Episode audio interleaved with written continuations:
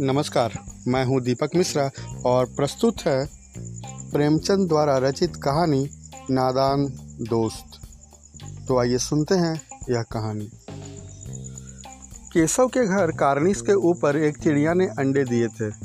केशव और उसकी बहन श्यामा दोनों बड़े ध्यान से चिड़िया को वहाँ आते जाते देखा करते। सवेरे दोनों आँखें मलते कार्निस के सामने पहुँच जाते और चिड़ा और चिड़िया दोनों को वहाँ बैठा पाते। उनको देखने में दोनों बच्चों को न मालूम क्या मज़ा मिलता। दूध और जलेबी की सुध भी न रहती थी। दोनों के दिल में तरह तरह के सवाल उठते। अंडे कितने बड़े होंगे? किस रंग के होंगे? कितने होंगे? क्या खाते होंगे? उनमें से बच्चे किस तरह निकल आएँगे? बच्चों के पर कैसे निकलेंगे? घोंसला कैसा है? लेकिन इन बातों का जवाब देने वाला कोई नहीं। न अम्मा को घर के काम धंधों से फुर्सत थी, न बाबूजी को पढ़ने लिखने से। दोनों बच्चे आपस ही में सवाल जवाब करके अपने दिल को तसल्ली दे लिया करते थे। श्यामा कहती, क्यों भैया, बच्चे निकलकर फुर से उड़ जाएँगे?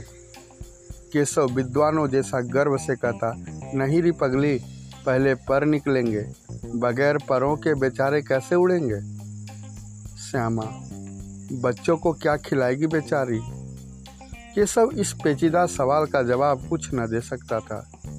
इस तरह तीन चार दिन गुजर गए, दोनों बच्चों की जिज्ञासा दिन दिन दिन बढ़ती जाती थी। अंडों को देखने के लिए वे अधीर हो उठते थे। उन्होंने अनुमान लगाया कि अब ज़रूर बच्चे निकल आए होंगे। बच्चों के चारे का सवाल अब उनके सामने आ खड़ा हुआ। चिड़िया बेचारी, इतना दाना कहाँ पाएगी कि सारे बच्चों का पेट भरे? गरीब बच्चे भूख के मारे चू चू करके मर जाएँगे। इस मुसीबत का अंदाज़ा करके दोनों घबरा उठे। दोनों ने फैसला किया कि कार्निस के ऊपर थोड़ा सा दाना रख दिया जाए। श्यामा खुश होकर बोली, तब तो चिड़ियों को चारे के लिए कहीं उड़कर न जाना पड़ेगा ना? केशव नहीं, तब क्यों जाएँगी? श्यामा, क्यों भैया, बच्चों को धूप न लगती होगी? केशव का ध्यान इस तकलीफ़ की तरफ़ न गया था। बोला, ज़रूर तकलीफ़ हो रही होगी। बेचारे प्यास के मारे तड़पते होंगे। ऊपर छाया भी तो कोई नहीं। आखिर यही फैसला हुआ कि घोंसले के ऊपर कपड़े की छत बना देनी चाहिए। पानी की प्याली और थोड़े से चावल रख देने का प्रस्ताव भी स्वीकृत हो गया। दोनों बच्चे बड़े चाव से काम करने लगे। श्यामा माँ की आँख बचाकर मटके से चावल निकाल लाई। केशव ने पत्थर की प्याली का तेल चुपके से ज़मीन पर गिरा दिया और उसे खूब साफ़ करके उसमें पानी भरा। अब चांदनी के लिए कपड़ा कहाँ से आए? फिर ऊपर बगैर छड़ियों को कपड़ा ठहरेगा कैसे? और छड़ियाँ खड़ी कैसे हो होंगी? केशव बड़ी देर तक इसी उधेड़बुन में रहा। आखिरकार उसने यह मुश्किल भी हल कर दी। श्यामा से बोला, जाकर कूड़ा फेंकने वाली टोकरी उठा लाओ। अम्मा जी को मत दिखाना। श्यामा, वह तो बीच से फटी हुई है, उसमें से धूप न जाएगी? केशव ने झुंझला कर कहा, तू टोकरी तो ला, मैं उसका सुराख बंद करने की कोई हिकमत निकालूँगा। श्यामा दौड़कर टोकरी उठा लाई। केशव ने उसके सुराख में थोड़ा सा कागज़ ठूस दिया और तब टोकरी को एक टहनी से टिका कर बोला, देख, ऐसे ही घोंसले पर उसकी आड़ कर दूँगा, तब कैसे धूप जाएगी? श्यामा ने दिल में सोचा, भैया कितने चालाक हैं। गर्मी के दिन थे, बाबूजी दफ्तर गए हुए थे, अम्मा दोनों बच्चों बच्चों को कमरे में सुलाकर खुद सो गई थी, लेकिन बच्चों की आँखों में आज नींद कहाँ? अम्मा जी को बहलाने के लिए दोनों दम रो के आँखें बंद किए, मौके का इंतज़ार कर रहे थे। जो ही मालूम हुआ कि अम्मा जी अच्छी तरह से सो गई, दोनों चुपके से उठे और बहुत धीरे से दरवाजे की सिटकनी खोलकर बाहर निकल आए। अंडों की हिफाजत की तैयारियाँ होने लगी। केशव कमरे से एक स्टूल उठा लाया, लेकिन जब उससे काम न चला तो नहाने की चौकी लाकर स्टूल के नीचे रखी और डरते डरते स्टूल पर चढ़ा। श्यामा दोनों हाथों से स्टूल पकड़े हुए थी। स्टूल चारों टांगे बराबर न होने के कारण जिस तरफ़ ज़्यादा दबाव पाता था, जरा सा हिल जाता था। उस वक्त केशव को कितनी तकलीफ़ उठानी पड़ती थी, यह उसी का दिल जानता था। दोनों हाथों से कारनिस पकड़ लेता और श्यामा को दबी आवाज़ से डांटता। अच्छी तरह पकड़, वरना उतर कर बहुत मारूँगा। मगर बेचारी श्यामा का दिल तो ऊपर कारनिस पर था। बार बार उसका ध्यान उधर चला जाता और हाथ ढीले पड़ जाते। केशव ने जो ही कार्निश पर हाथ रखा, दोनों चिड़ियाँ उड़ गई। केशव ने देखा, कार्निस पर थोड़े तिनके बिछे हुए हैं और उन पर तीन अंडे पड़े हैं। जैसे घोंसले उसने पेड़ों पर देखे थे, वैसा कोई घोंसला नहीं है। श्यामा ने नीचे से पूछा कई बच्चे हैं भैया? केशव, तीन अंडे हैं, अभी बच्चे नहीं निकले। श्यामा, जरा हमें दिखा दो भैया, कितने बड़े हैं? केशव, दिखा दूँगा, पहले जरा चिथड़े ले आ, नीचे बिछा दूँ, बेचारे अंडे तिनकों पर पड़े हैं। श्यामा दौड़कर अपनी पुरानी धोती फाड़ कर एक टुकड़ा लाई केशव ने झुक कर कपड़ा ले लिया। उसकी कई तह करके उसने गद्दी बनाई और उसे तिनकों पर बिछाकर तीनों अंडे धीरे से उस पर रख दिए।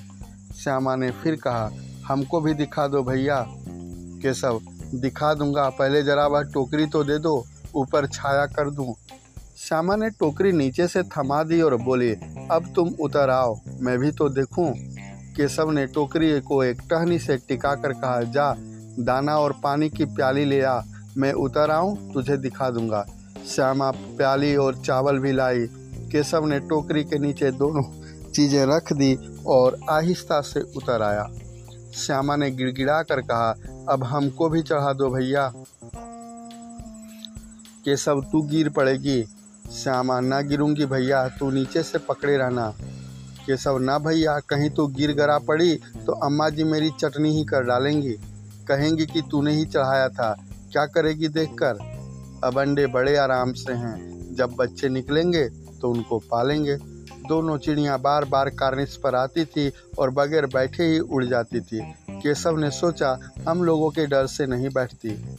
स्टूल उठाकर कमरे में रख आया। चौकी जहाँ की थी, वहाँ रख दी।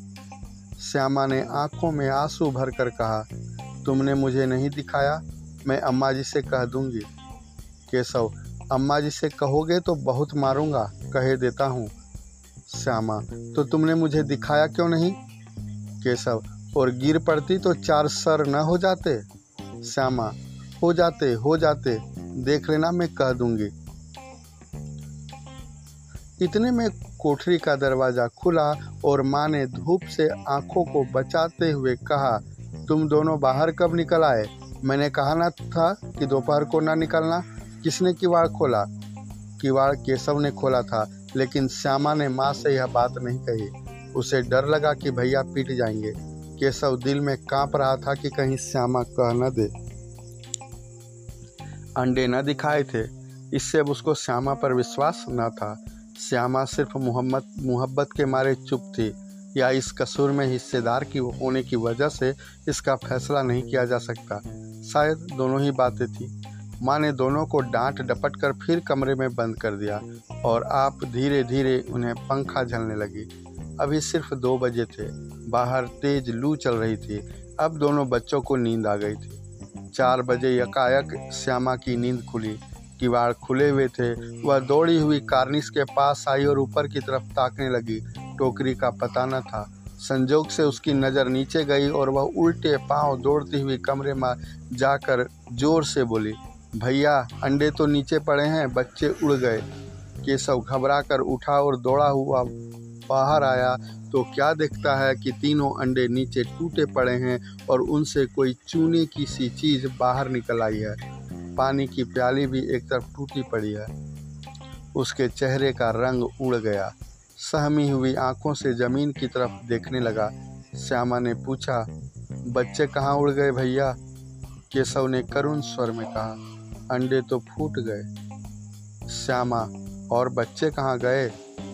केशव, तेरे सर में देखती नहीं है? अंडों में से उजला उजला पानी निकल आया है? वही तो दो चार दिनों में बच्चे बन जाते।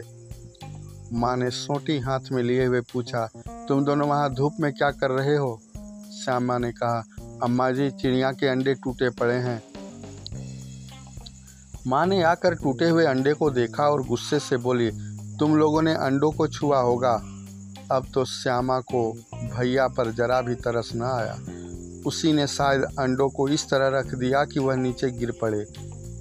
इसकी उसे सज़ा मिलनी चाहिए। बोली, इन्होंने अंडों को छेड़ा था, अम्मा जी। माँ ने केशव से पूछा, क्यों रे? केशव भीगी बिल्ली बना खड़ा रहा। माँ, तू वहाँ पहुँचा कैसे? श्यामा, चौकी पर स्टूल रख कर चढ़े, अम्मा जी। केशव, तू स्टूल थामे नहीं खड़ी थी? श्यामा तुम्ही ने तो कहा था। माँ, तू तो इतना बड़ा हुआ, तुझे अभी इतना भी नहीं मालूम कि छूने से चिड़ियों के अंडे गंदे हो जाते हैं, चिड़िया फिर उन्हें नहीं सेती? श्यामा ने डरते डरते पूछा तो क्या चिड़िया ने अंडे गिरा दिए हैं अम्मा जी? माँ, और क्या करती? केशव के सिर इसका पाप पड़ेगा। हाय हाय, तीन जाने ले ली दुष्ट ने। केशव रोनी सूरत बनाकर बोला, मैं तो सिर्फ़ अंडों को गद्दी पर रख दिया था, अम्मा जी। माँ को हँसी आ गई, मगर केशव को कई दिनों तक अपनी गलती का अफसोस होता रहा। अंडों की हिफाजत करने के जोग में उसने उनका सत्यानाश कर डाला। उसे याद कर वह कभी कभी रो पड़ता था। दोनों चिड़िया वहाँ फिर न दिखाई दी।